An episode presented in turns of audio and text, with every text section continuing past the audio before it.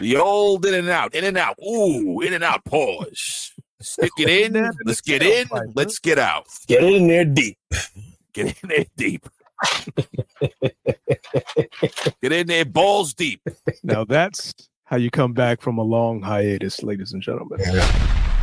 You are now listening to Decoding 40.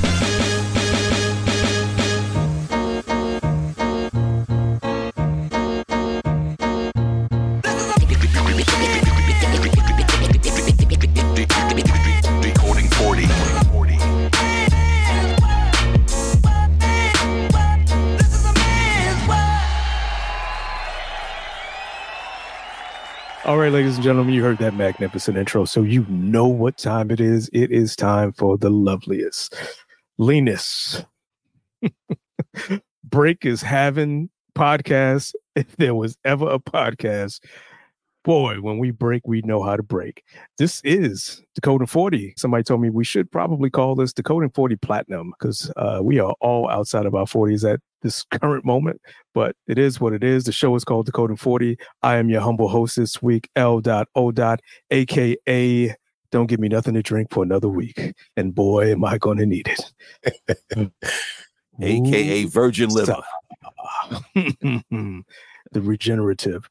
I am joined, uh, thankfully, by two of my most esteemed colleagues in the podcasting industry, and they go by the names. What's up? What's up? It's been a very long time, folks. This is your boy Vin, aka New Job, aka like L said, regenerative. I got the Wolverine liver. You know, it's it haven't I haven't been abusing it. It's uh, been regenerating. It's getting its superpowers again. Waiting with bating breath for L's birthday celebration so we can do some damage.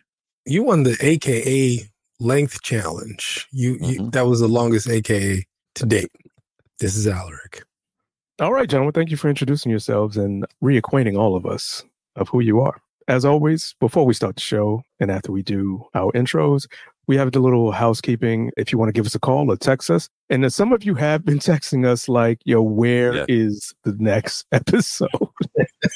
and I've actually been afraid to answer those texts, but we do appreciate you reaching out and and checking in on us and just kind of prodding us gently as to getting back on the microphone and spitting out these shows. So here it is. I hope you enjoy it, but you can text us or call us at 619-940-4040. If you want to check us out online, it's decoding40pod.com. The store is actually under some modifications, so you won't be able to order any merch, but you'll be able to go check it out. Anything else you guys want to talk about? Full disclosure, ladies and gentlemen, uh, we did record a show for the Christmas holiday.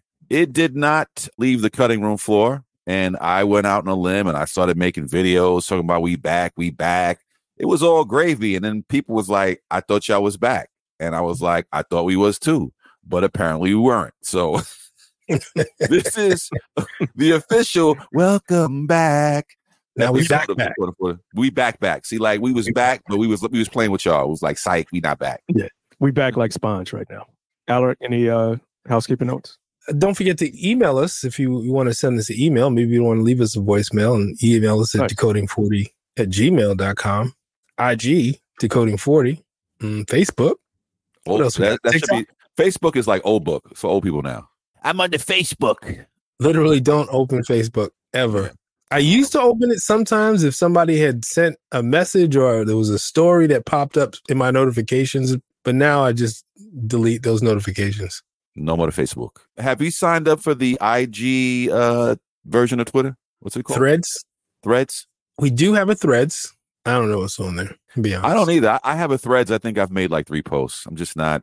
I'm I'm not a fan of thread. I don't understand it. I don't get it. So it's not going to enter into my mind or my daily uh, interactions with people online at all. Are we on Pinterest? We are on We are. Pinterest. Check the Okay. code of 40 on Pinterest It's when you're getting a something that I recipe. use or understand, so I'm not using it. I'm not even thinking about it. Send us your, for a ver- recipe. your your favorite uh, uh, knitting designs. Yes, recipes. Your favorite pin and and and uh, tag us in it. Your Yes, favorite yes. recipes. If if you like to wear Actually, warm that would be kinda sweaters cool. and socks, please send us your favorite uh, bread recipes, perhaps uh, rice pudding, whatever you'd like to eat. Sounds like anything that old people But- eat. I would love to get some either some DMs or just some emails or some text messages, just saying that, you know, hey, glad you guys are back, heard the new show. Let us know, man. We want to know if we're still out there. We said That sounded quite lonely. Respect. It does. Listen, okay. Play, It was very needy, Vincent. Very, very needy. Message like needy. Well, I'm sitting here Jeez. all alone by myself, and I'm wondering if you guys are still listening to us. Please, I really need a hug and some love from all my fans on the Decoding All right, 40 well, here. Thankfully, there's this thing called analytics where we get a report on who actually is streaming and where they're streaming from. So yeah. Yeah. Well, I mean, I've I've literally gotten questions from across the country Mhm. and around the world about Yeah. when are you putting out the next yes.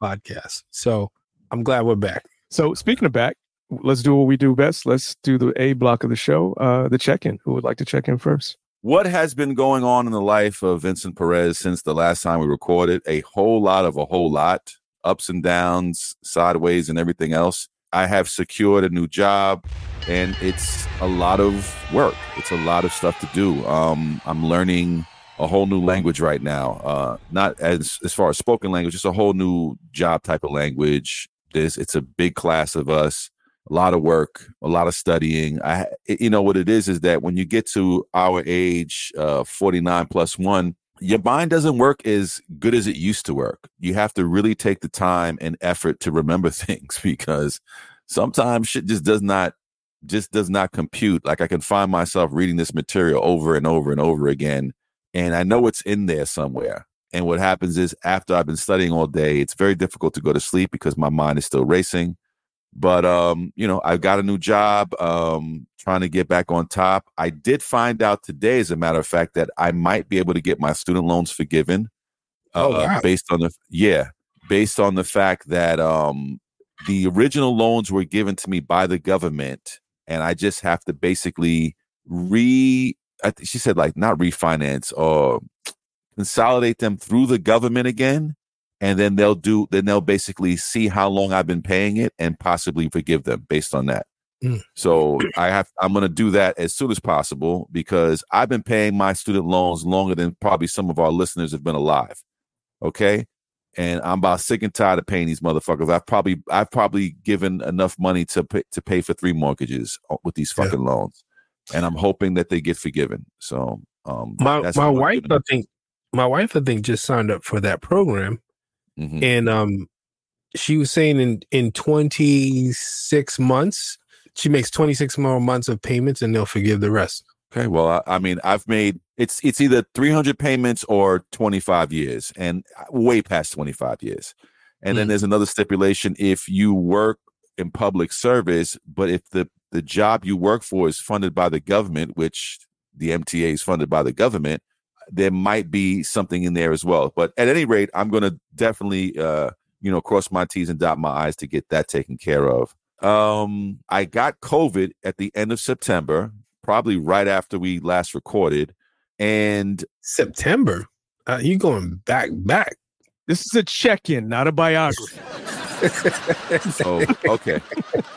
Like, Lindsey I'm all I'm all of eight minutes into my fucking check-in. I'm I'm I'm all into five minutes of my fucking check-in. You're breaking you my. don't have to match his 40 minutes. I'm not trying to match his 40 minutes. I'm trying to get at least 10. Can I get fucking 10 minutes? Crying out loud.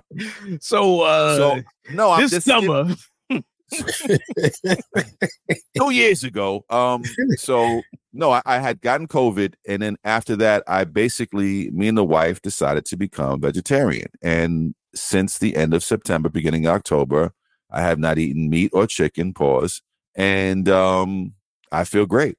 You know, um, I feel really good, and it's the first time I've ever stuck with something this long, as far as like not eating not eating a red meat or chicken it's it's a big thing for me i mean normally i'd be running to wendy's and i haven't been fast food eating and i've uh we've learned to make a lot of things you know the one thing about social media which is great about it is that you can type in vegetarian vegan recipes and you're going to have a plethora of shit just pop up so you know because we're in that algorithm right now i get a lot of recipes and we put them in a recipe we have a recipe page that we both look at and when we see something really good, we go out, we get the ingredients, and we make it. And I, I've uh, learned how to cook mushrooms a thousand and one ways.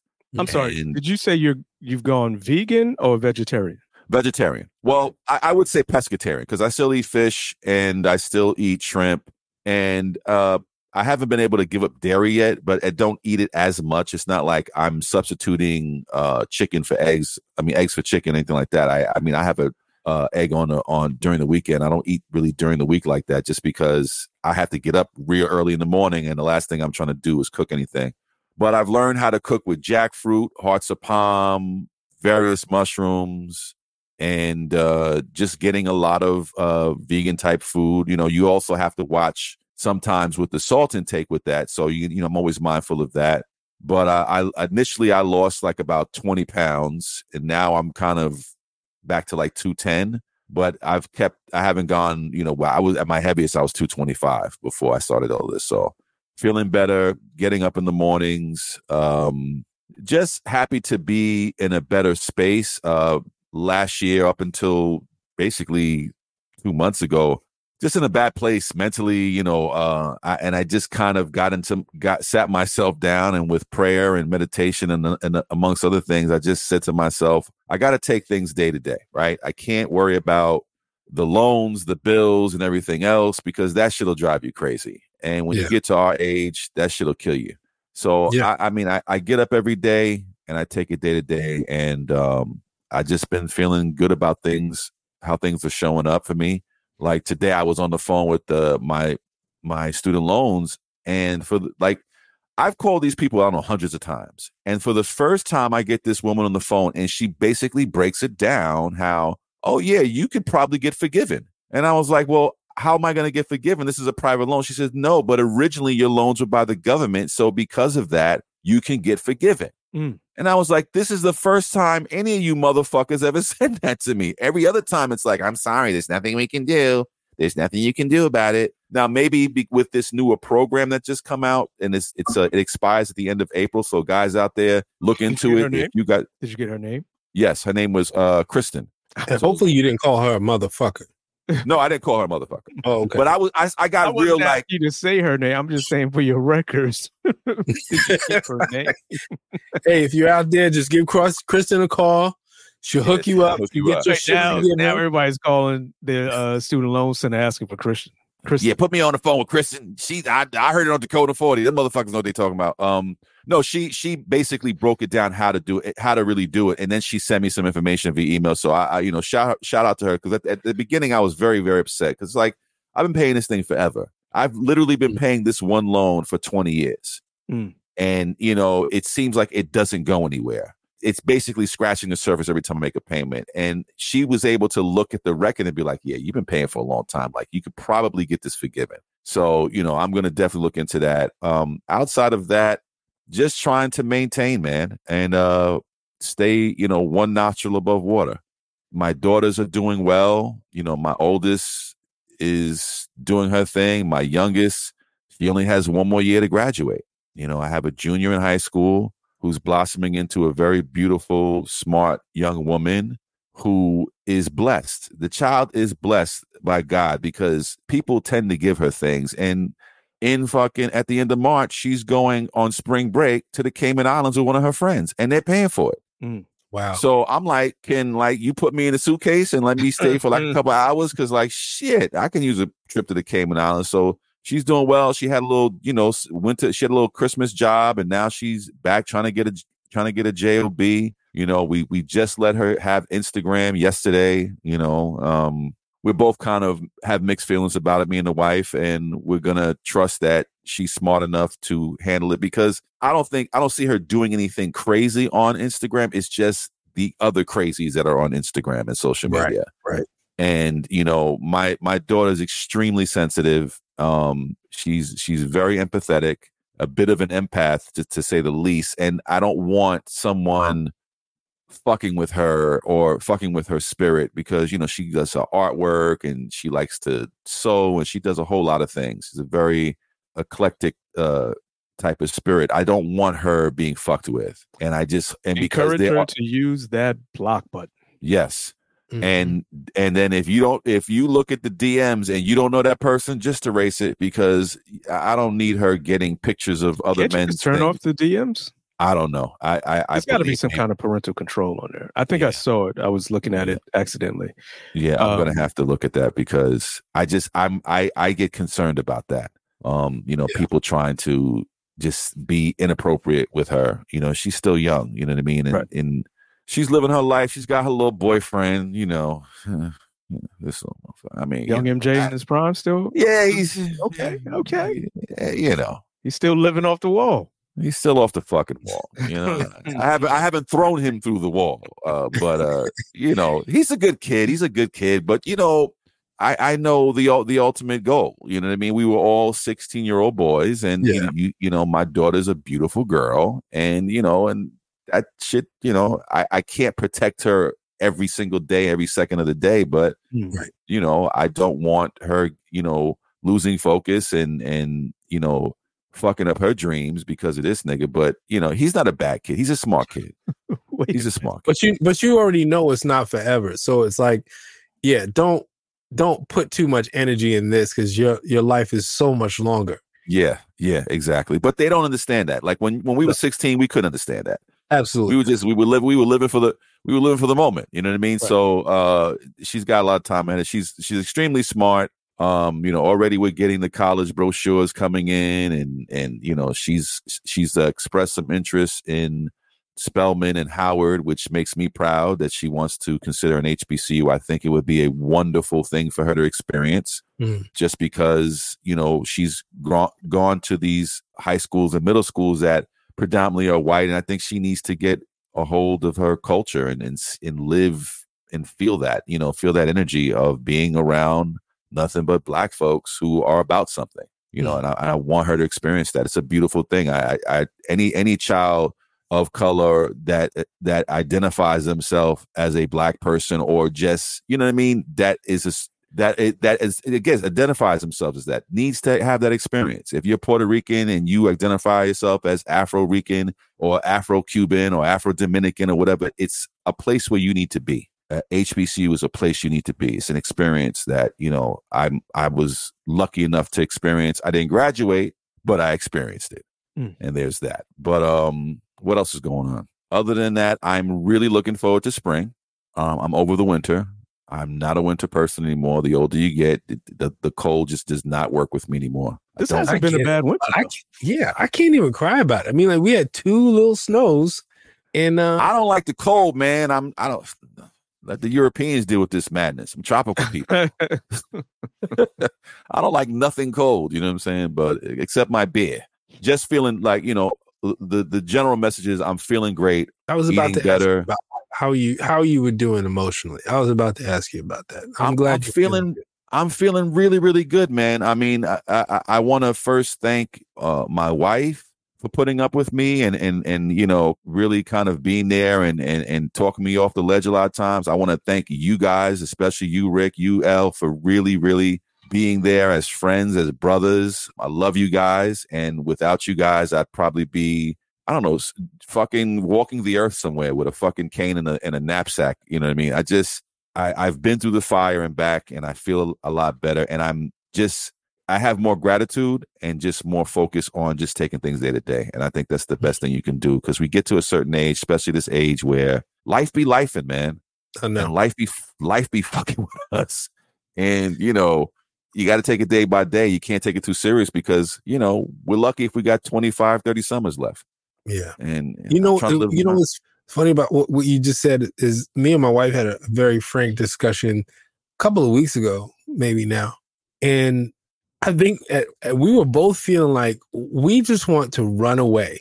Mhm. Like it's- this, th- she wanted to run away, not with me or, or Mm. or just away, right? And you know, there's times where I feel the same way. Like I just want to run away. Like Mhm. I just bounce and live.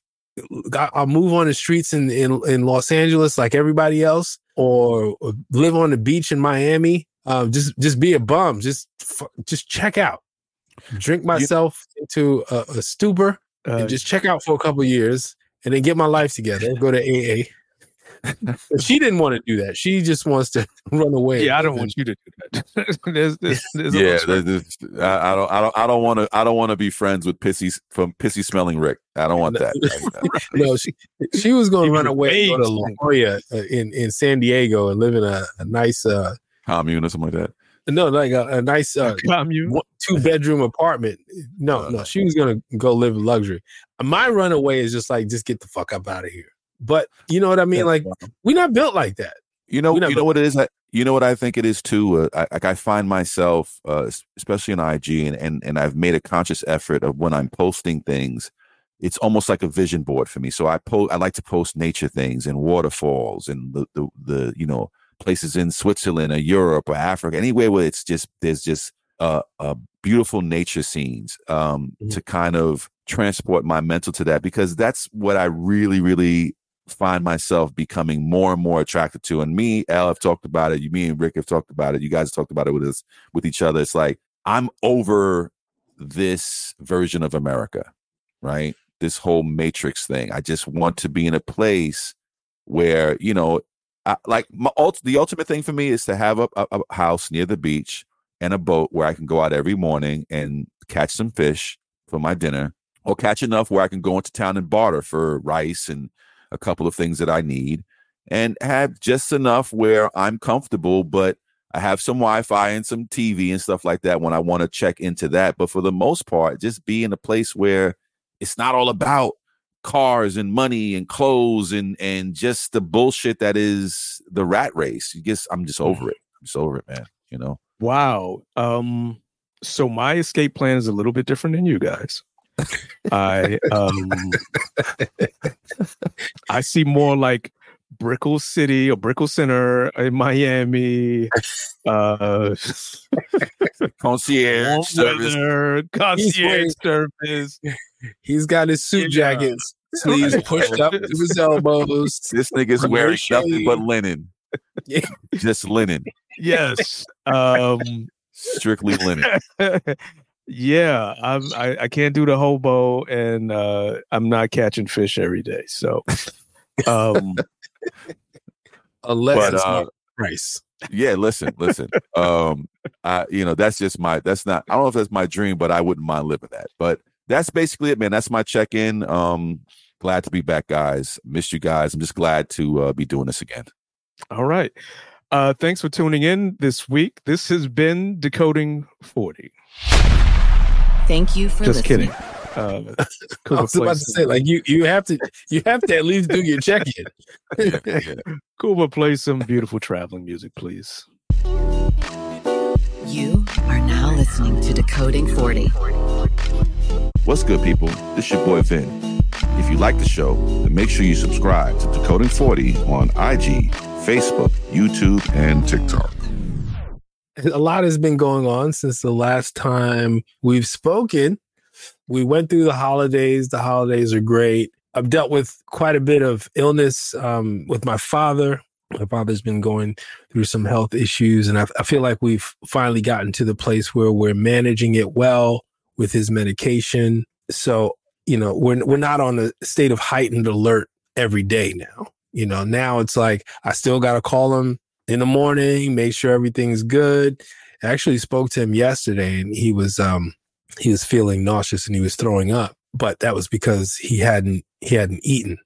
So um and then he was talking about I need to take my car over to this guy, I think the guy's name was Ronaldo, and Ronaldo is going to do the body work on my car and he's got spare parts in his trunk and I'm like Your dad is like, hold on, hold on, hold on. I got new BBS rims. All right, we got we got the yellow skirt for the car them.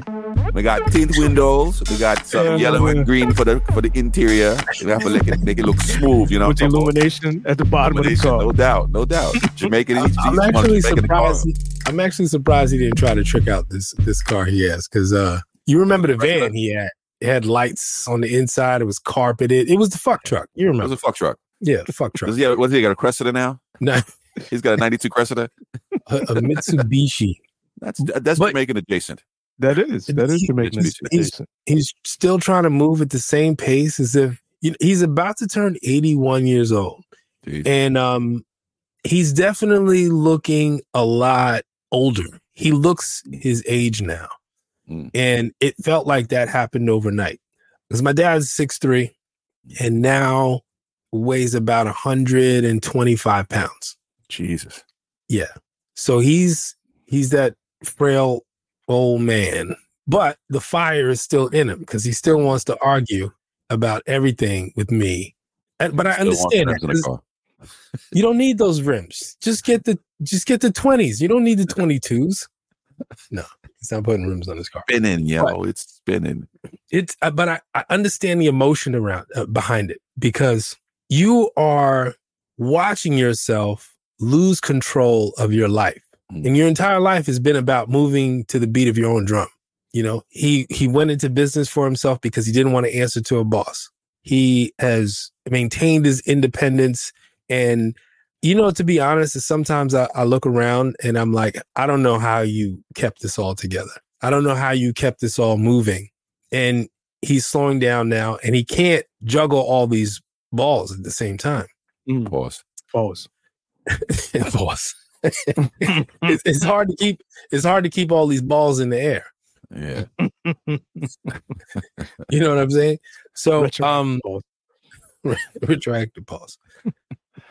so like because my my younger brother who's got Down syndrome, he lives with my dad. So my dad has been his caretaker since my stepmother died. Um, my stepmother died, you know, almost 20 years ago, 20 some years ago. So he's been his, his caretaker. And then last month when I was over, I forgot, I think I was taking him to the bank or something. And um, this was the first time he was normally I get there and he's probably already dressed, ready to go. Just put on his coat and, and then we go. But he was still in the process of getting ready. And now my younger brother, who is 41 years old, he's got Down syndrome. He now is my father's caretaker. He had to help my father put his socks on because he can't be bent over like that for a long period of time without feeling out of breath. That was one of the realest moments for me. You know, from we've insisted that he's got to have home health care worker, you know, come in at least a couple times a week, maybe help because he can't you can't move around like you used to. You can't clean up like you used to. You can't cook like you used to. You can't be on your feet in the same way that you used to. And when I think about him, I'm thinking about the emotion behind watching you lose control of the things that you've been in control of for so long, right? Yeah, so that that's that's something that's been sort of weighing on me because um we don't know how long he has left. Every day is a blessing. Did you say he lives in a walk up? Yeah. 13 step walk up. 13 step walk up. is a warrior. Wow. my I've been looking at places um in his general area because there actually have been a lot of like new high rise buildings that are getting built in in his area. We just need to get him in an elevator building. But yeah, I've been trying to convince him to the sell the the the the day to day business. Like he has a laundromat, let's sell that. Get out of that business. Just be a landlord. Chill. No more running back and forth and getting machines fixed and running around and getting parts and no more of that. It's it's too much. Seven days a week, Damn. 46 years. That's a part of his DNA right now. Yeah, it's hard Yeah. for him not to do that. So, you- so you can't say stop doing everything, but stop doing this this stuff because you don't even need to do this stuff. At this point, you're probably going to make more selling the business and leasing the building because then you don't have the expenses. You have to maintain the building. That is all. You don't have to maintain the building. And this, you know, this tenants upstairs, you have to maintain all of that. The commercial spaces, just just do that. Just one one of those things is a lot, you know. So just let's narrow it down to that. So the, the, the other the other business that he has is a is a is a card store, like um greeting cards. That business has been dead for years. It- it- it's been dead for years. Literally, Wait, I would imagine older people are still using greeting cards. not enough to justify having this business still open. I'm gonna go down there and get a card. Valentine's Day, Mother's Day, maybe Christmas. Those are, Birthdays? those, those are the high seasons. Everybody emails. Nobody They sends fucking- nobody, yeah. nobody sends cards anymore. They'll text you, I in still get birthday cards. I still get holiday cards. and they go to CVS and they bought it while they were getting some lotion. or or or they or while they while they're going through Amazon purchasing all the stuff on Right. on on Prime, they fucking you know Uh, They, no one, no Hallmark couldn't even survive. So you know, this is it's a dead business. I think more, even more than like the the greeting cards. He used to make more money on like invitations, like wedding invitations, baby showers. Nobody does that. It's all online. They make this elaborate website for you to RSVP on. They don't send you a printed invitation anymore. It's a dead business. And to confirm that it's a dead business, since he's been having this these health issues, probably going on about six months. The store has been closed, has not opened in six months. Nobody's leaving notes like, "Oh, miss you." where are my cards at? it's not happening. It's not happening. Uh. if he didn't, if he did not own that building, there was no, there's no way it, it would still be going on. and he doesn't want to rent it out to another. That's, I think that's part of the this this emotional attachment to these things that he's built. Mm. And I mean, when I say he built, I literally mean he built them with his own hands. He built the floor when he bought the building and didn't have no floor. The upstairs didn't have a floor. Didn't have a floor. The ground floor, the floor was fucked up. He literally built the floors. Oh, so he's in that building. He is in that building. His DNA is in that building. So I understand why he's so connected to it. I understand that. I understand that. But you know, it's it, it's like it's like a shark. If the shark isn't moving, it's going to drown. Yeah. And you can't spend this much time building something and let it crash. So that's that's just one emotional roller coaster I've been on. I just recently lost a cousin of mine who was uh, my younger cousin. He's about four years younger than me. You know, when we were growing up, uh, his sisters are closer to my age. They're one's a year older, one's a year younger. No, sorry, same age as me. Her sister's one year older. That's those were our playmates. And then Kevin was just like the little cousin who just was a disruptor. He wanted to interrupt the games. He wants to spoil it. If you're playing checkers, he's to knock the board over and laugh and run away and, and lock the door so you can't get him. Little jokester, right? No bad motherfucker. Yeah. but you know, as we got older, we started developing our our relationship, you know, as family. And the first year that we went down to Miami and we were trying to figure out, you know, the lay of the land and how we were going to put on this production. So I know that he's he's a DJ. He's been a DJ for a long time. He was doing well in Miami.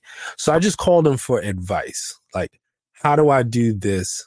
He was like, no worries. I'm going to help you. Stepping in where he he absolutely didn't need to step into. But, you know, he was that kind of person. He was always giving, always smiling, willing to help. And I think that sort of switched how how our interaction. And now it I was looking at Kevin the man. I wasn't looking at Kevin the the little cousin. You know what I mean? Hmm. Because I I I seen his, him. I seen him with his family and with his kids, and now all of a sudden it's it's, it's a new respect. And um, about two years ago, he was diagnosed with uh, pancreatic cancer. And from the time he told me, uh, uh, pancreatic cancer is, is aggressive and it's the the prognosis is not very good for most patients. But he fought hard.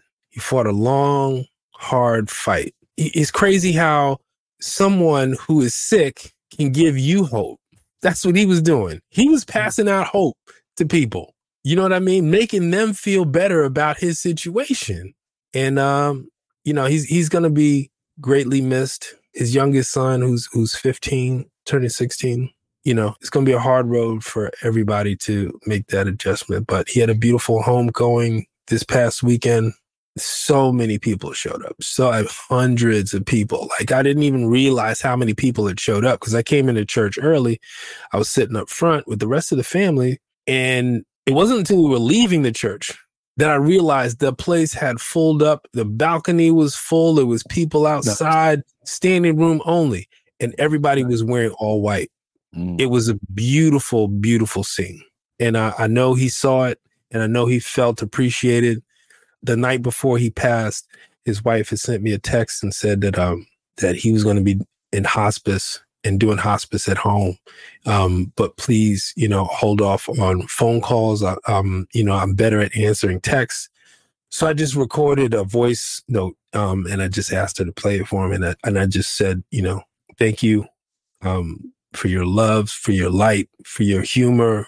Um, thank you for your generosity, and you know, thank you for being an example of what a family man and and being a husband and a and a father for your community and for your family. I just want to say, uh, rest in peace, Kevin. Love you, bro. Um, I did want to mention some media stuff I've been intaking. I just recently found this on TikTok randomly. I don't know how I came across it at all, but it's called Who the Fuck Did I Marry? Yes. Yeah, I was going to talk about Yo, holy shit. I did one of you post it in the chat or something? I, I I think think you know what it probably is is that because we're all friends maybe i don't know if you saw it first or i saw it first but it started coming on my feed. I'm like what, what the fuck is this? I watched like the first two episodes. I haven't even got into the whole thing but i've been hearing so much about it. You know this woman has created this uh based on a true life story and turned Mm. it into like a fucking mini series and people on tiktok are like calling for her to get a deal with like like tyler perry needs to come Yo, see her absolute, not she Tyler Perry, needs but well you know i mean anyone Please, Tyler Perry. Please, Tyler, leave this Anyway, Ignore us, Tyler. Or ignore them, Tyler. But uh, He's yeah, gonna that- call it the Diary of a Mad Black Woman three. yeah, starring Madea. Um, it it was a fascinating uh series. I actually got kind of sucked into it. I listened to about eighty percent of it. First of all, the way she tells the story is pretty fascinating. She's a She's a great awesome storyteller. and she. I don't know what her background is in terms of uh, her creative side, but she understands the power of a cliffhanger. Because there were Mhm. points I'm like, I got stuff to do. I didn't have anything to do, but I just didn't have time to be listening to this. And she would say something, and I would be like, "What? I got to listen minutes. to the next one." Ten more minutes. Right. And um, this dude is out of this world. And the, the one thing that um, I saw somebody wrote, which is sort of sticking with me, for him to be such a pathological liar, he actually didn't gain anything from lying to her. Not, not, not monetarily.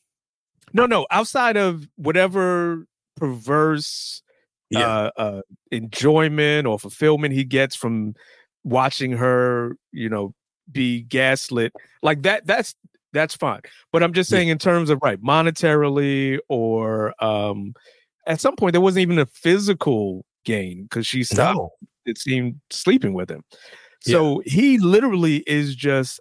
I'm going like I was thinking about Katt Williams, what he said uh, to Shannon Sharpe on uh, his interview. I don't know why liars lie. He's not even a great liar, but he just knows how to play on people's insecurities. Mhm. And it, it is bizarre. Like at some It point, him. That was better than money. That was better than, than anything because he was making people believe that he was this person he was pretending to be. Right. And he wanted to be that person. but he didn't want to. Here's the part. I don't want to give too much away. Here's Yeah. the part that I, I found fascinating, and I have I've actually asked this on social media. At some point, he tells her that he gets this promotion, and he's going to get an assistant. I want to know who played the assistant He did. because no, he had to. She talked to the assistant. Now, if he okay, I that did Okay. cross my mind that maybe he's altering his voice. But if if he's going that far, throw him away. Lit- Dude, literally the phone calls though, the planet. The family phone calls. Like I can see that. I'm just saying. Come on. Come I on. felt like he he got somebody to go along with his plan. Like, hey, I need you to play like you're my assistant for my girl. He pro- Like he that- duped somebody else. He, there was a whole other I, set want, of I want to know who that person was. Yeah. But the Yeah. fallout has This- been he has made uh, a comment or a video. He, he came out. yeah, yeah, yeah. He announced And- himself. He revealed who he was. He's lying when he says that he left her because she was cheating on him. Yeah. Um, but then he he's also lying, saying that he's going to be on somebody else's platform so he could tell his side of the story.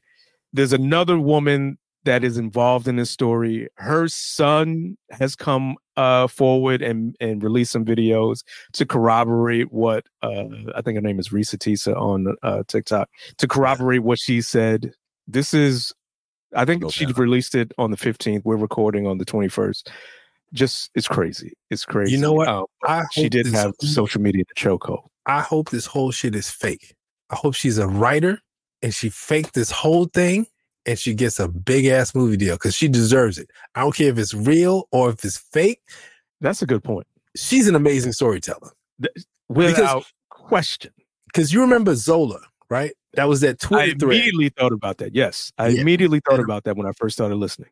If you are faking this, this is one of the most brilliant marketing schemes ever. Maybe, Ever. maybe he came up with it. I don't know. it's like, yo, we can get paid. Because she's already gotten a trip to a paid trip to London and Paris. So a Oh, lot of people were saying BMW BMW needed to step up and get her um, the car that he had pro- the the ex husband had promised her. That's awesome. Um, so we'll see. Well, yeah. So that has been that for the last. I, I think I, I I'm on episode 43. I think. Oh, so you right there. You have I, the promise. I'm, I think I'm on episode, episode 43. But you know that's that's been uh interesting.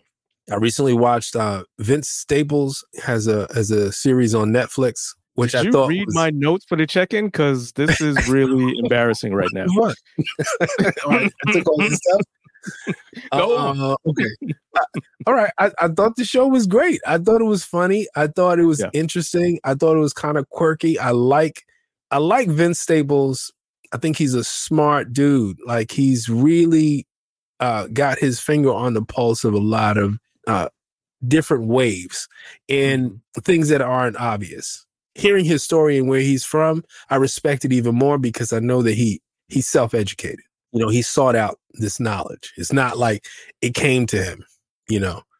Really respect that. And he, it kind of reminds me of Atlanta a little bit, but more maybe maybe more um maybe more Coen brothers than than Atlanta. Yeah, I saw an interesting um, comment. Someone had said they wish Atlanta was still running, and it would have been cool to see some sort of uh, cross uh, show. That would have been interesting.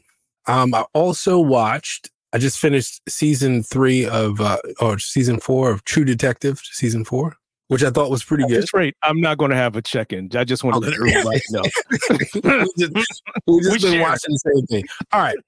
Well, this check-in is like both of ours. it's both of ours. Um.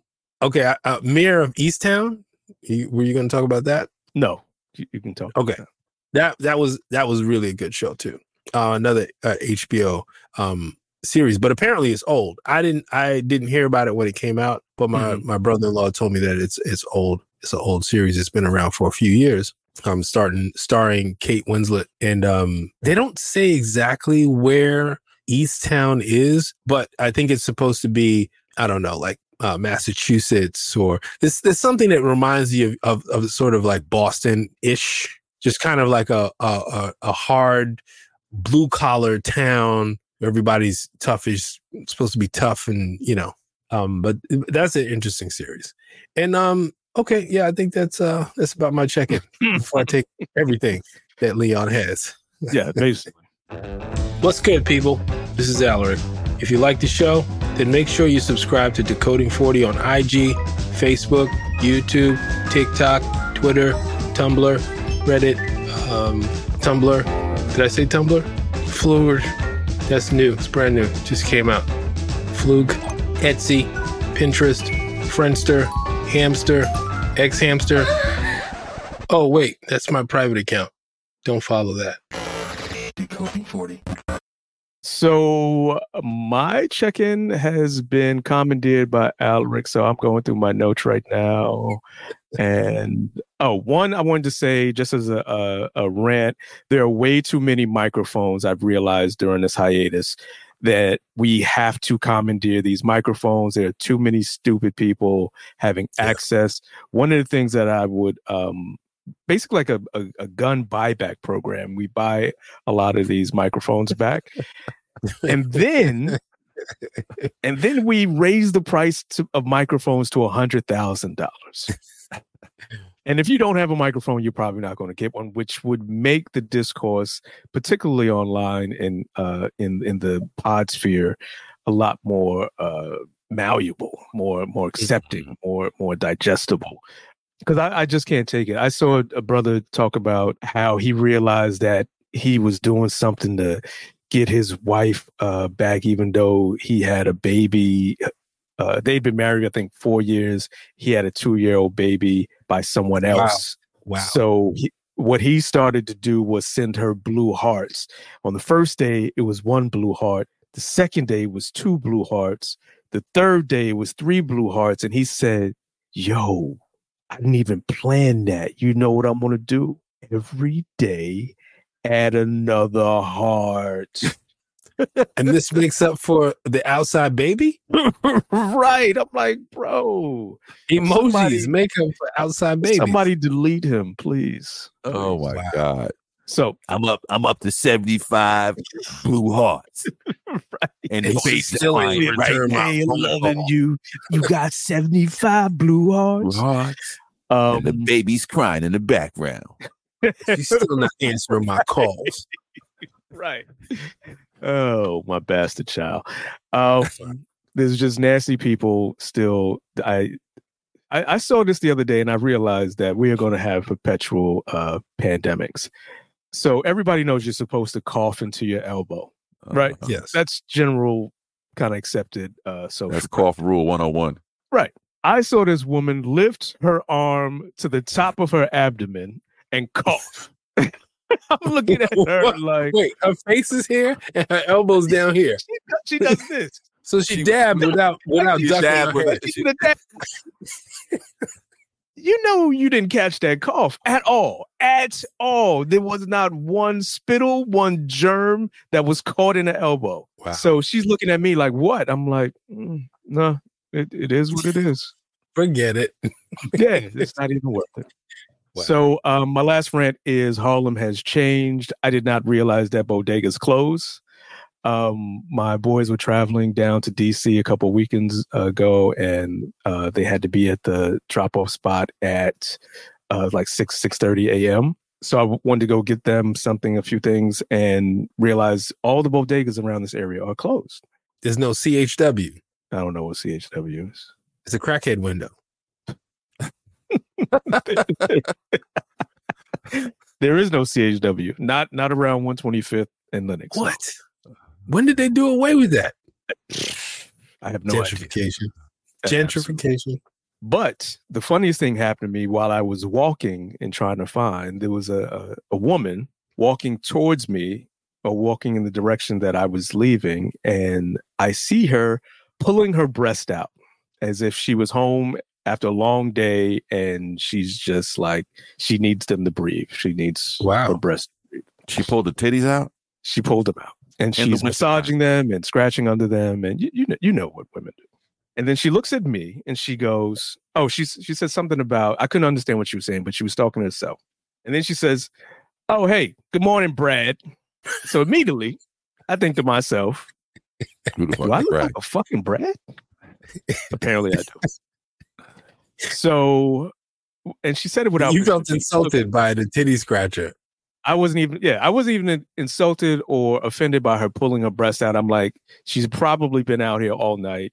She needs Yeah. them to breathe. I get it. Yeah. Like if if men can walk around without a t-shirt, women should be able to have their breasts out.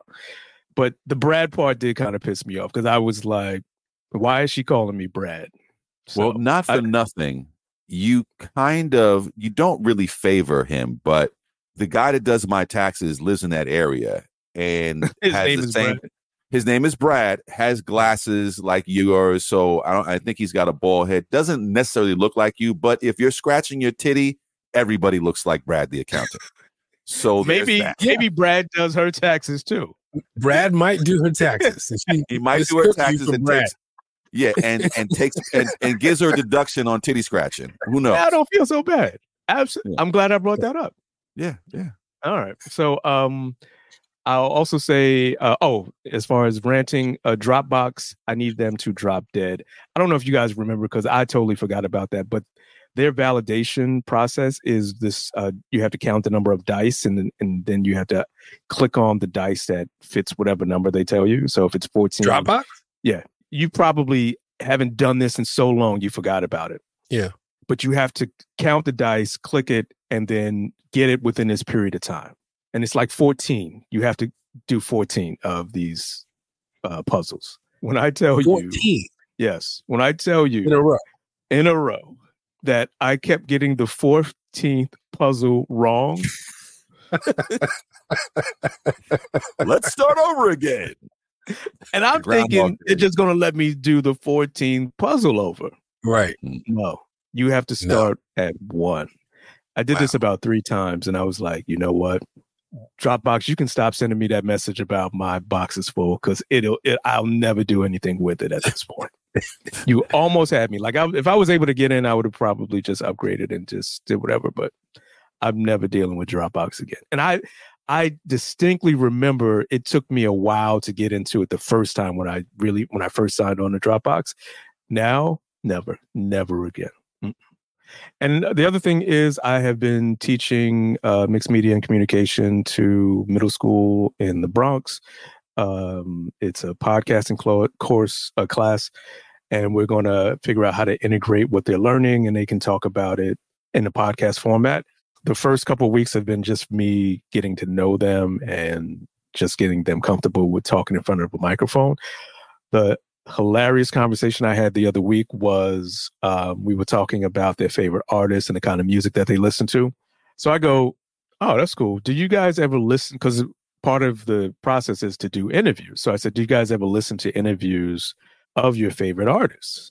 And they go, No, that's whack. That's something that old people do. Wow. Really? So I go because apparently, uh, oh, I, I have I have a low threshold, uh, or I have a high threshold when it comes to pain. I say, well, what's considered old? When I tell you this was in unison, they said fifty. Fuck y'all. You're old. Thousand darts landing at the exact same time. I was Wow. like, oh, you know what? This class is over. Um, but it's a great group of kids, um, really smart, and uh, looking forward to seeing what they produce uh, over the next couple of weeks. Um, I, I did want to talk about some TV and movie recommendations that I was able to watch. Obviously, we talked about Vince Staples. I don't know if you guys watch American Fiction. Highly recommend it. Great film. good. The Book of Clarence. It didn't get great ratings. I know why, but it was actually a really good film. I, I would recommend that. It starts very slow, but Lakeith Stanfield is brilliant in this movie. And it's going to be an underrated film just because of the topic and the idea of seeing Jesus as a black man. It's not going to uh, sit well with a lot of audiences. So, Yeah. um, It's not going to play well in the South. no, it's not. So if you see it with a poor rating, it is a certain. St- Actually, you know what? If you liked, what was the other movie that that brother did? Uh, The harder they come, or, The Harder They Come. If you like The Harder They Come, I think The you Harder will They be Fall. inclined. It's harder they fall. Harder they come is the porn version. Oh No, harder, harder they come is As I was saying, I was like, that don't sound right, but we're gonna go with it. But The Harder the, They the harder they come is a Jamaican movie uh, from the seventies. The harder they fall is the the the uh, the western. Western. Okay. You don't know the Jimmy Cliff song? The harder they come, the harder they fall. Wanna know? No. No. I've on probably heard it before, but I don't. I don't know the Alaric version. My last recommendation is Story Ave. That's a story about a uh, a graffiti artist in the Bronx and some of the uh, the growing pains that he goes through dealing with grief with the uh, death of his brother. Pretty heavy, but uh, if you have time, I would definitely uh, recommend you watch that. Uh, lastly, I did enjoy uh, True Detective. I thought the season finale was done just right. I even liked the ending. That was Chef's Kiss. if you like ambiguous endings. If you don't like Mm. ambiguous endings, then you'll probably have a problem with it. But Tokyo Vice is a series uh, that's on Max that I have been enjoying. I'm making my way through the first season. I have a saying in myself, I don't like to read when I'm watching TV, and there is extensive, extensive subtitles. This is based in Tokyo. A lot of the conversation is in Japanese, so they have to translate it. If you don't want to read, you're not going to enjoy it because they'll just literally they'll just be talking in Japanese and you won't know. What's going on. Then they'll flip it English because there there is a it's a it's about it's actually based on a true story. It's about um an expat American who moves to Tokyo uh, from Missouri, I think, in order to take a job at a Japanese newspaper and get away from his family and just kind of define his own uh, life. But he gets sort of embedded into the underworld and into the vice department within the police department. It's it's good. It starts off really slow. So if if you're not somebody who wants to watch a slow movie, then I mean a slow series, then this is not for you. Um, but it does pick up around s- episode six or so. So no Okay. Godzilla, no samurai swords. No, none of that. And why are they making a King Kong Godzilla movie where King Kong is putting on equipment? Uh, What? Yeah, Like getting got- suited up like yeah. I, I- Like there's, Arnold a, in there's a clip where he's putting a, a, a, a, a arm brace or something to be able to punch. I'm like, wow. He's fighting. He's fighting this uh, king orangutan or something like that. That's evil. oh, you've seen it? Is is that No. I've seen the coming attractions to it. Oh. So it's like it's it's this other huge killer Oh. ape that is responsible, I think, for killing his family member, and now Kong is back for revenge. Godzilla, Godzilla comes to join him. in a world But I, I heard Yeah. something in the The plot where where he's saving murdered. saving the uh, humans. Yeah, the slaving the planet. This, you know, Oh my god! as you know, the black man Hey, says look. right? I've been watching Power Rangers nonstop since my son discovered it. So I've had to suspend all kinds of reality. I'm ready for it. I'm up for it. Why not? I thought you were going to say something else. Uh, speaking of power, uh, Raising Kanan finished that Uh-huh. season three. Boo. I loved it. Tried it. Didn't really care for the tried. ending too much, but I loved it. I tried, Leon. I tried. You told me I bought it. I bought into it. You told me it's good. if you can watch the and Power I'm Rangers, you can watch. struggling. I'm You no. It's worse to me. I'm struggling to get through season one. Struggling. You, know, like you talk to my force mom no watching yourself. Like I really want to turn this off, but I'm not. I really want to turn this off. I'd rather watch something else, but I'm trying to see if it gets better. And doesn't Then you're not better. going to like it because if you if you didn't if you're not enjoying season one, you're not, it's it's just the same thing, just moving. I'm sorry. I'm sorry. I think I think 50s series are terrible. I'm not a fan. I'm not a fan. Like there's there's no realism to it. There's no the thing that I did like about it though, it was the um the set design, the wardrobe. It looked it felt like 90s in Queens. It felt very familiar. It really somebody somebody was there. Somebody was in the 90s in Queens cuz that was that was it. They had that shit down pat. It felt like it. But all the other shit was just like this don't feel this don't feel real at all. It's a TV show, Alaric. I know, but is it is it a, He is has it a to feel it. telenovela or is it Hell, is it a telenovela or uh, Yeah, what is it? it actually is more of a telenovela. Yeah, I don't want. I like soap operas. Huh. I'm not. It's too too too melodramatic. I- I, Uh, I want I want some just as a programming note, I would love that clip of I don't like soap operas just Mhm. saved in a vault because I feel like that's inaccurate. But I got to think about it. I don't want to.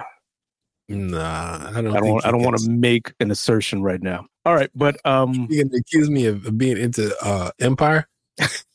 or, or, or what was the other one? Star or whatever it was. The With Shy. Oh, that shit jumped off the that Okay, we're not even. it jumped the shark, and then the shark jumped the show. I, I it, it's I and then can't. the shark ate the shark. Yeah. Um yeah, so uh we have more show to go. So uh this is Leon. That's my check-in, and I am done speaking.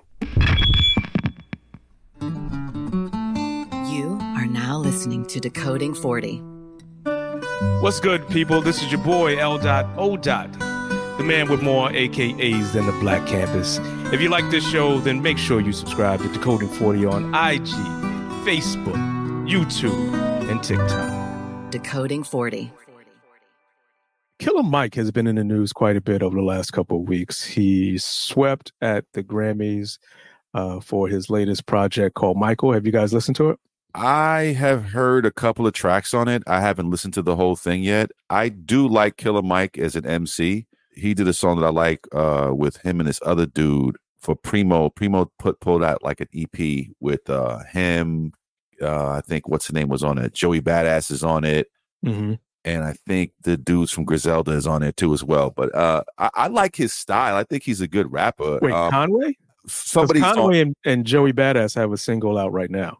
No, no, no, no. Oh. It's it. I think it was something separate from that. Oh, okay. like Joey Badass has a single with Primo, and then uh, it's like an EP for hip hop, fifty. Got it. Okay. So I, I can't think who else is on there. I think um, maybe Lil Wayne might be on there too. I, I don't remember, but uh, he Killer Mike has a track on there that I like. It's pretty good. Got But um, as an MC, I think he's I think he's he's dope. I like his style. I, I like what he's saying a lot of times in his raps. He's not.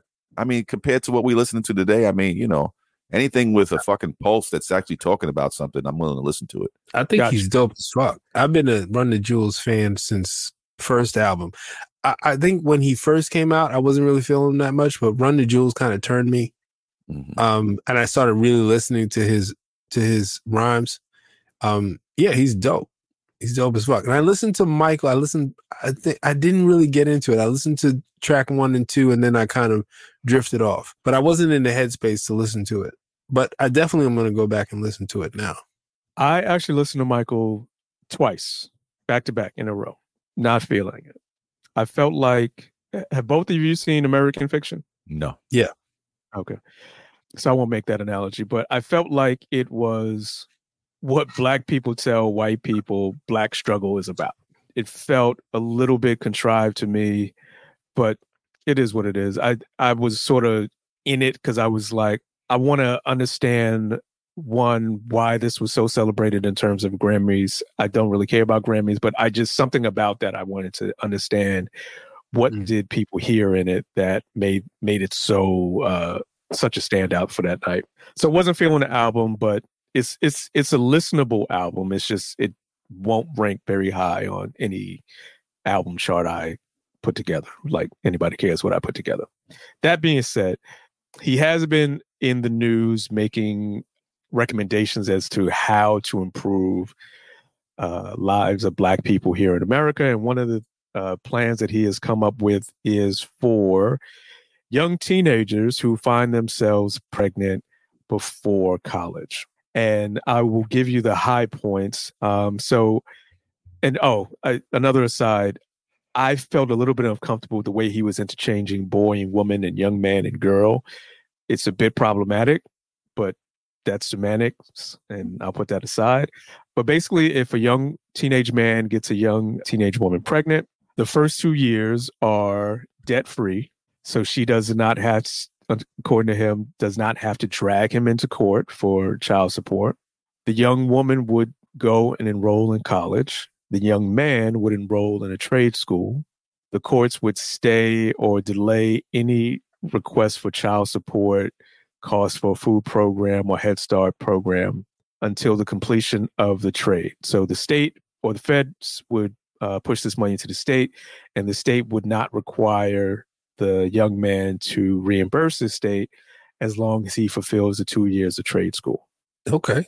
Now, if the company, if, if the couple marries, they would be further incentivized by receiving a 0% home loan and all the other debts would be forgiven because now you have uh, on your way to having a, a degreed young woman and a young man with a vocation. And the rationale or the payoff is the United States gains a tradesman and solves uh, some of the infrastructure infrastructure problems. This harkens back to, I guess, as Mike was saying, where women were teachers or professionals and they were traditionally married to tradesmen or blue collar workers. This strengthens the black community and America, America as a whole, uh, because you have more marriages, stronger financial stability, and um, this can all be done by an executive order that finances these state programs. Based on that, what are your thoughts? I think that it's a great, great idea in the sense that the one thing that is uh, lacking right now and statistically is uh, uh, trades. A lot of people you know we we we were fed spoon fed the whole go to college four years and blah blah blah and a, and a lot of people did that. And now there's a shortage of electricians there's a shortage of plumbers there's a shortage of carpenters there's a shortage of a lot of people to do these trades uh, especially you know in our communities and it's a good job. And if you're able to and even if and if you're able to get into a union and even if you can't get into the union if you have so many of so many uh black and people taking advantage of black let's say people of color as well who take advantage of those programs you could start your own union and and create that type of uh power. But it's a good idea because again they pay these jobs pay very well. We would i mean we were brainwashed. Oh that's that's not a job. That's a blue collar job. You want to get a college degree and then you get out of college and you got a job that pays you maybe 50,000 if you're lucky and you got $300,000 of student loans. And you know, you you you find yourself in a hole right out the box. You know, I think it just it, it's something that especially if you're a young man and and you know, statistically women black women uh, have more degrees than everybody at this point, including white women. So I think that it's it's a positive thing um, something's got to give, right? I think that would be the perfect thing, especially when you're talking about now you get a home, zero financing, uh, you, you know, you know, you you haven't accumulated a lot of debt, and you you become self sufficient. And I think that's what the community is lacking. You learn something that you can take with you, and you can't. No one can take it away from you, and you can go anywhere with that trade. I think if this is built into a reparations package um, that's specifically geared towards uh, benefiting of black people in this country, then yes. If it's a general program, I can see how others will use it and um, will try to exclude black folks in programs that we've seen before. Even if we're talking about affirmative action, the the the highest beneficiary of affirmative action has been white women and their counterparts because they only have to own 51% of the business. The other 49% is owned probably by her white man. So they're the biggest beneficiary of programs that are like that. But if it's earmarked specifically for African Americans in this country, then I I would say that absolutely sets out um, some good goals. I don't know if that's the final answer for this, but it's definitely a good starting place. Creating an incentive for um, doing better, it helps everyone.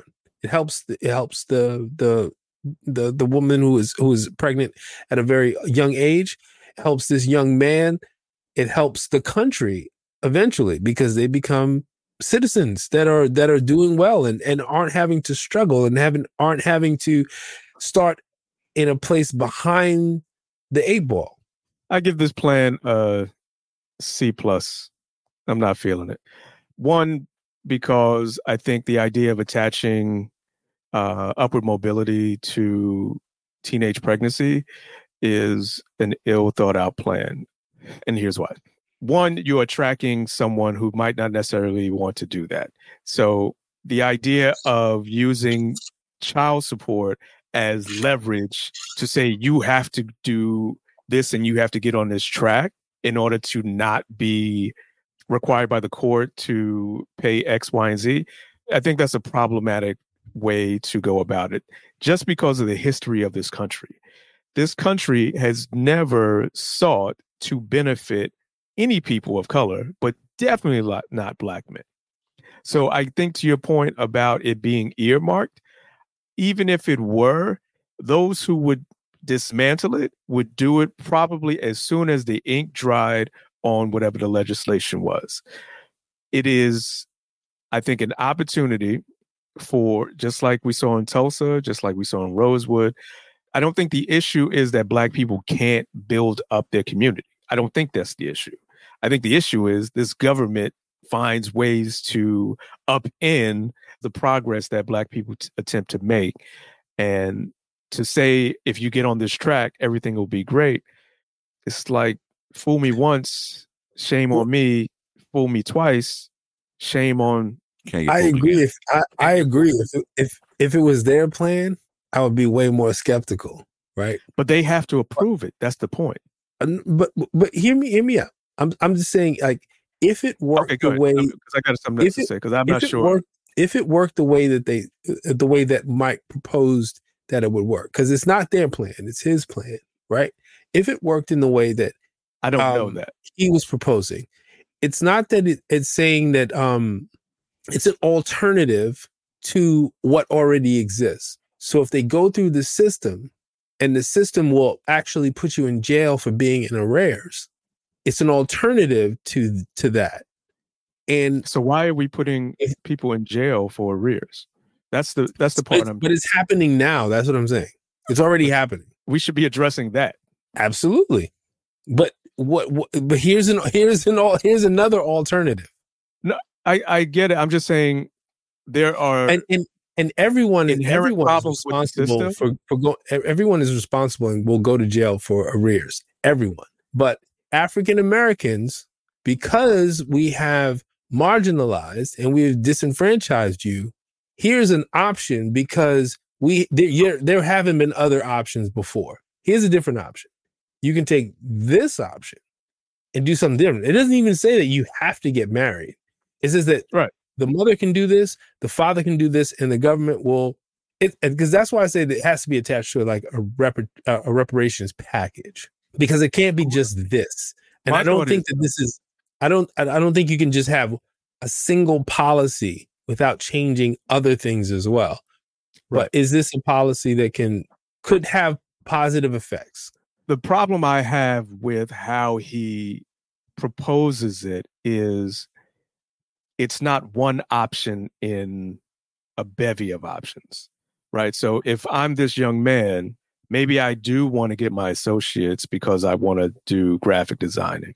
Maybe I do want to get my bachelor's because I, I ultimately want to get my degree.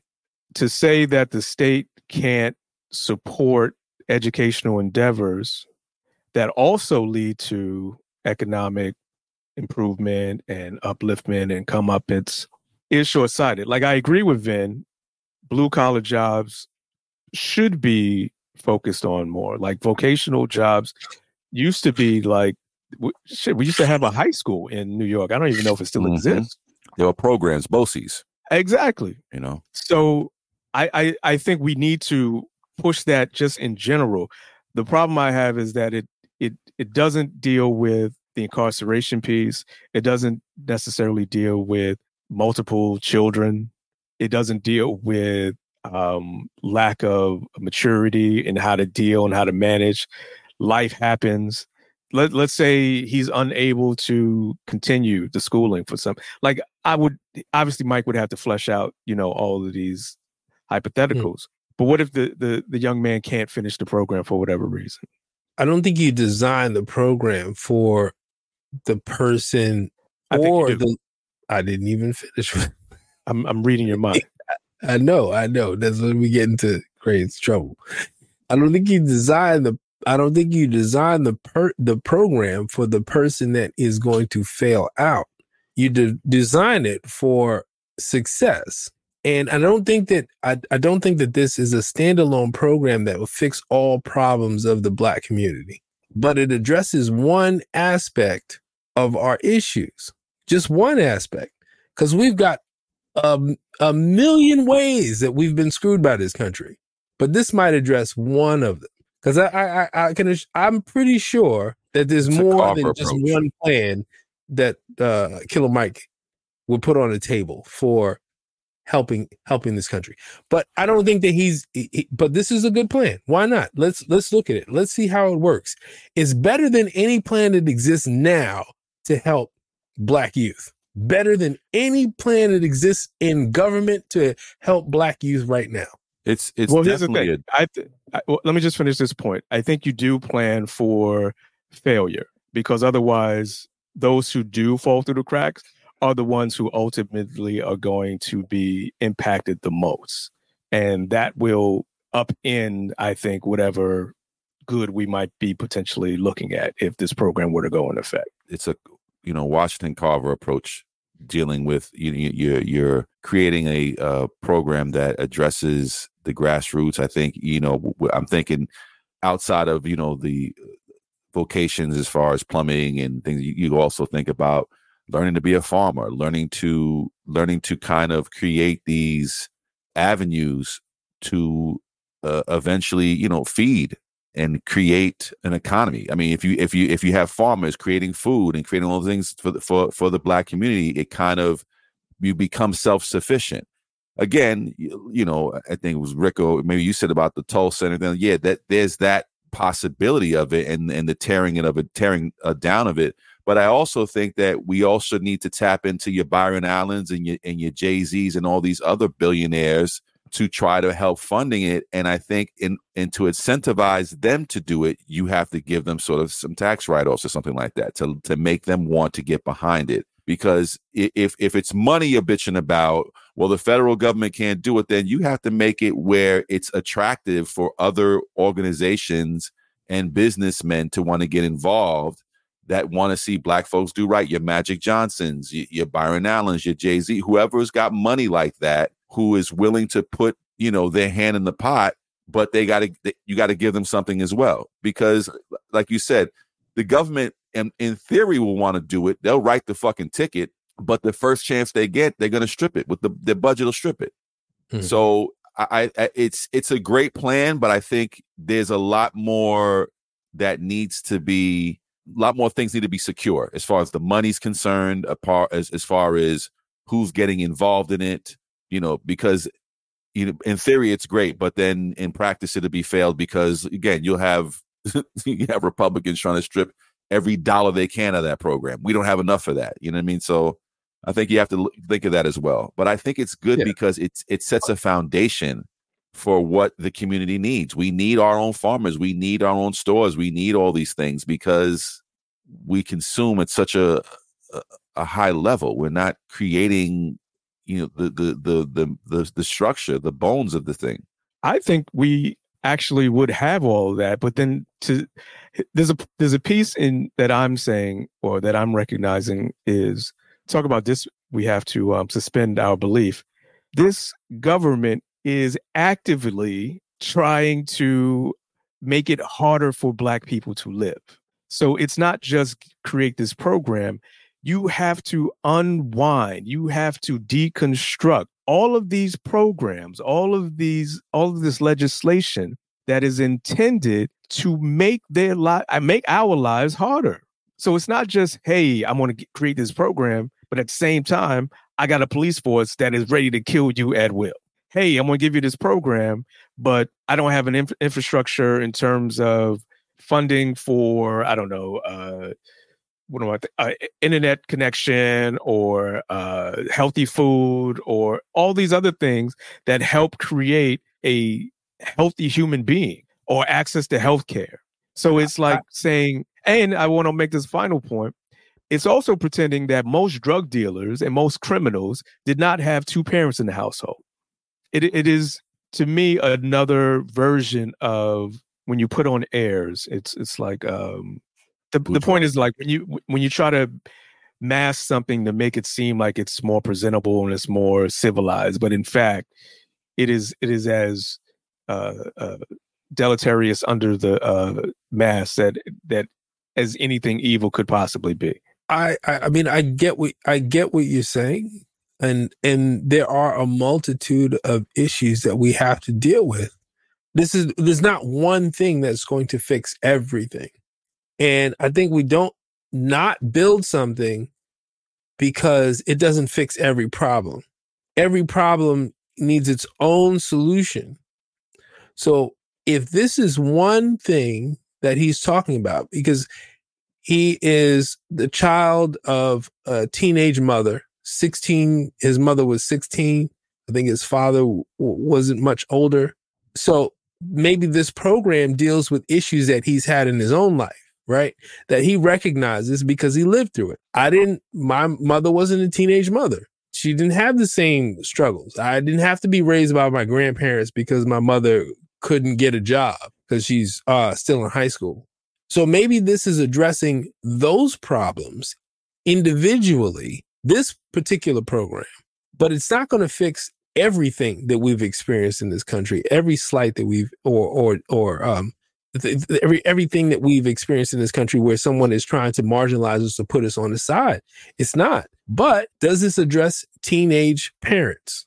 Does this address their struggles and what happens to them? What happens to teenage parents?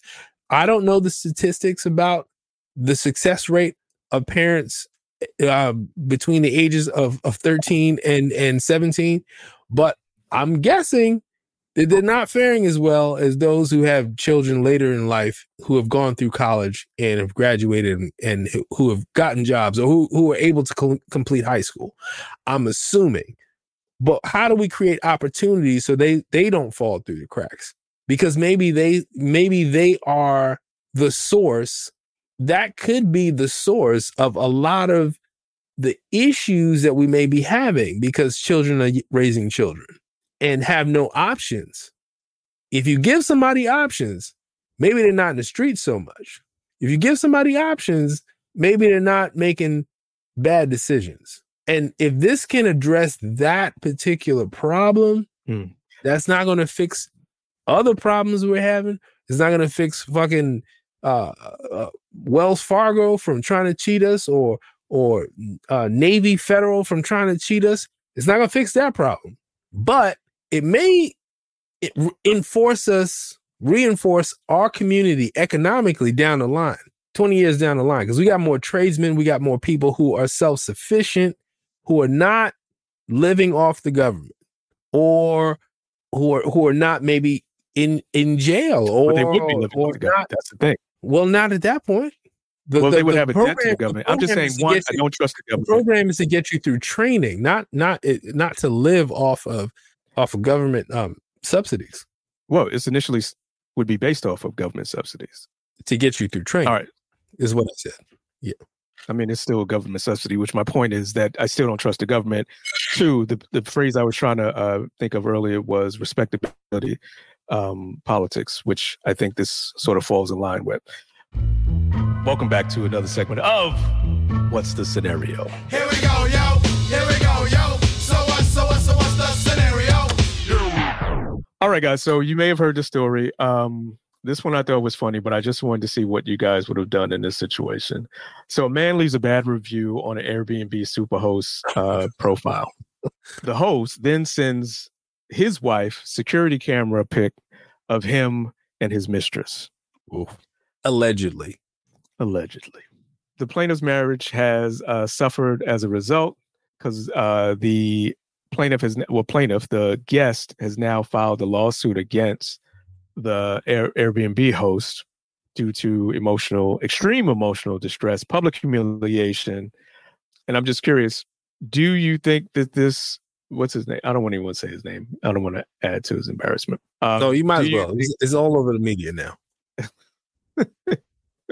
All right, what's his name? Uh, Sean Mackey. Do you think Sean Mackey has grounds to stand on? Absolutely. This story has so many twists, so many turns. So he rents this place. He's renting it with four of his friends. He tells the owner of the property that he's going to have some friends that from town come over for dinner one of the nights that he's renting, right? He pays he pays like 560 bucks for two nights or 560 bucks per night for this huge place that's supposed to sleep 12, right?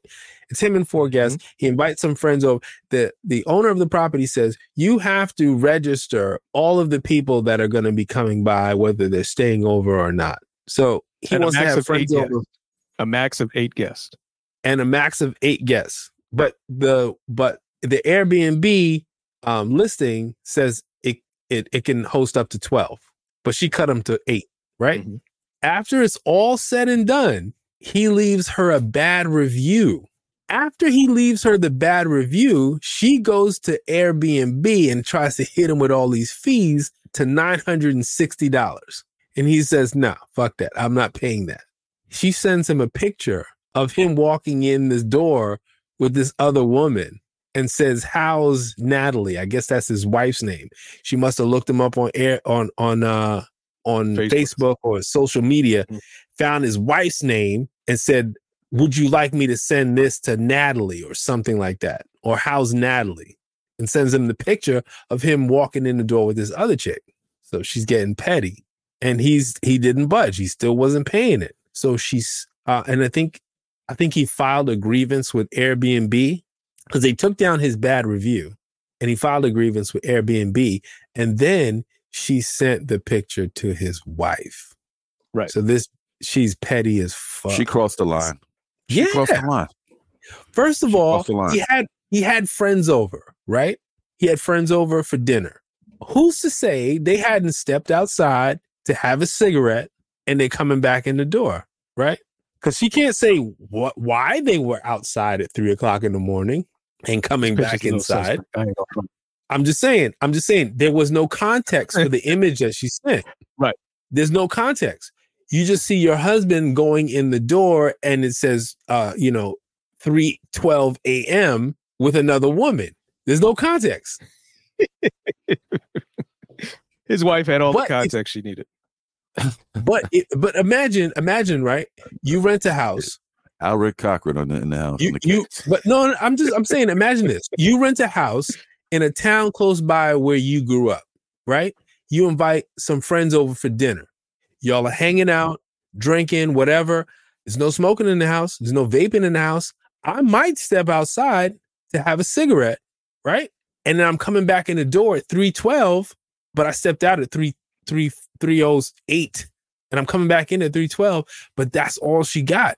You send that to my wife, it's gonna be a problem with no context. Well, maybe not. Because now Like- it looks like I'm creeping. What if the the wife knows who she is? Then it's no problem. I don't know if that makes Then it better or worse. They could all Unless be it's, friends. unless it's a family member. Right. Or they could just all be friends. She's aware that the uh, person's going to be there. Like you said, they may have gone outside. My issue with this is, like Vince said, this owner completely and is clearly a habitual line stepper if Hmm. they felt the need to not only research him personally, Mm. find out who his wife was, create a fake email, send this picture, and then use that as some sort of leverage in order to get this uh, extortion. You were Extortion. blackmailing him. You were blackmailing him. Extortion. Yeah. Right. Blackmail, extortion, or at the whole nine yards. That's fucked up what she did. You know what I mean? Because you didn't get, first of all, then don't say it can hold 12 people if you're only going to let eight people come in. it. Say eight people. Right, right. Right. And remove any bedding or anything like things that can allow 12 people to stay there. Don't fucking, don't, don't list it for 12 if you're only going to let eight people in. And I'm Right. curious, are, are these people the same color or is one black and one's white? I think they're all appear white. be They're all white? Yes. They're all white. Yeah. All right, so was it wasn't anything. It wasn't any. Well, is the owner older and he's younger? I don't know. I didn't see any owner picture of the owner. appears to be a woman, but there's no picture. The reason why I ask is because her her trying to limit how many guests he can have, maybe uh, or being under the assumption that he's going to have a party that might get out of hand or whatever. So I'm I'm going to say to you, you can't have more than eight guests now.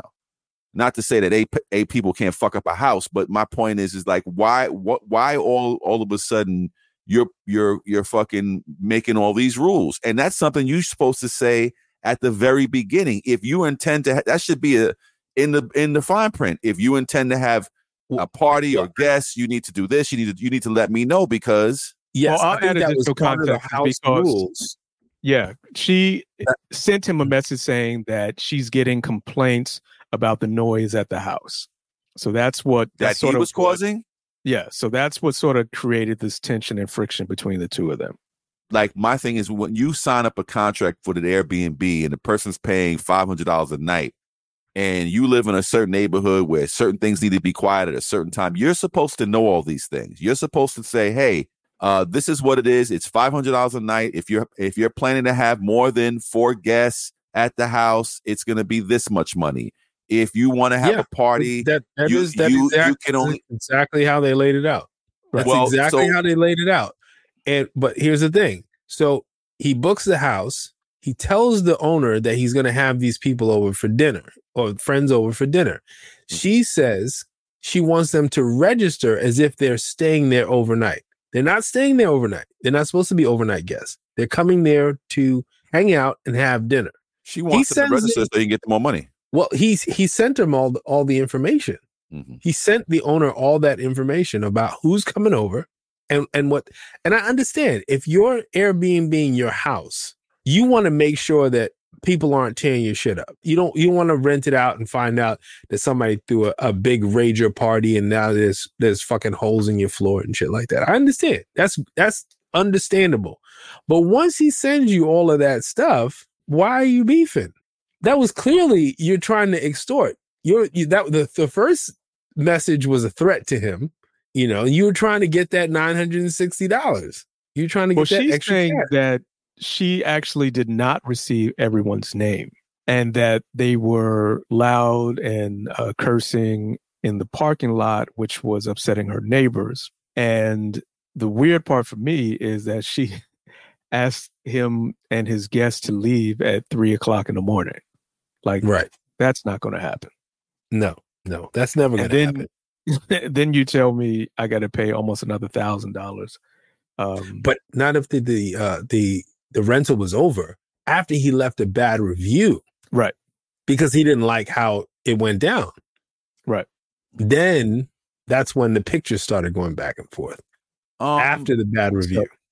My thing is, it is it i- i- is is there uh is there some sort of legality involved in using pictures illegally, like obtained through video cameras like that? Like, isn't there some like? It's, it's no, Um, he doesn't have not a- any expectation of uh, privacy. On But is the video ca- is the in public. video camera in the house or outside? the No, it's house? outside the house. outside the house. Okay, all right. Well then, But still, I, you could you could see that. up. could- yeah, it's it's still extortion.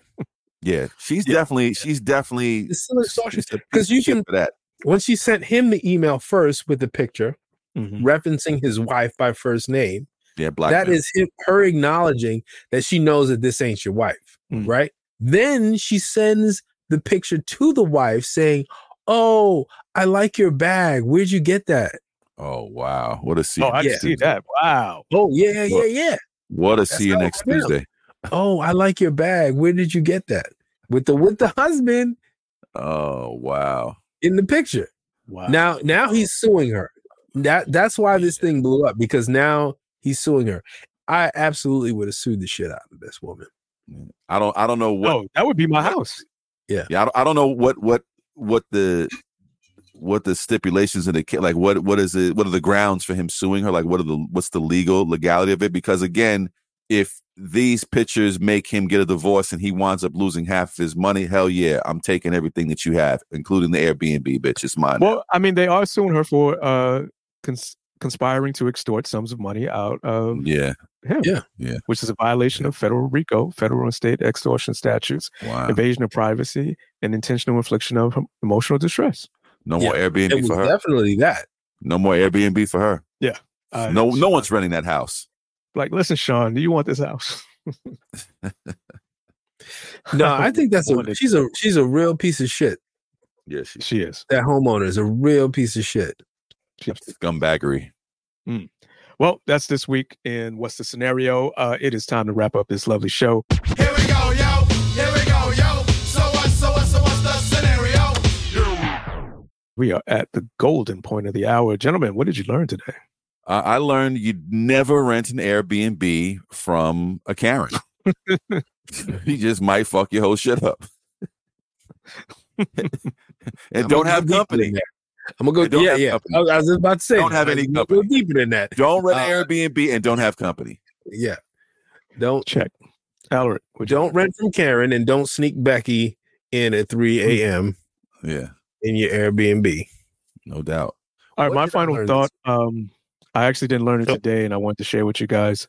I was on the train about a week ago with my youngest son, and she told the both of us, if she's trying to give you that Wu Tang, you better wrap it up like Wu Tang. Who said that? Some old woman on the train. Said that to your son? Yes, Your young one or the oldest? the youngest. Oh Jesus. So I now give you all that same advice. If she's trying to give you that Wu Tang, wrap it up like Wu Tang.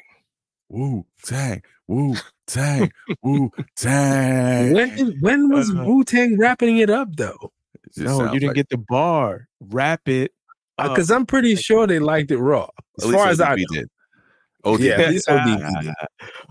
Oh, baby. All right. Um, so guys, as you know, you can always call, text us at 619-940. You can email us at decoding40 at gmail.com. If you want to go check out the merch, go to decoding40, uh, decoding40pod.com. Uh, anything else I'm missing? Uh, 619-940-4040. Did I not say the number? Nah, not, not the last one. Wow. Okay. 619-940-4040. And uh, with that, welcome back. Yes, sir. See you next week. Peace. Peace. Peace. Thank you for listening to Decoding 40.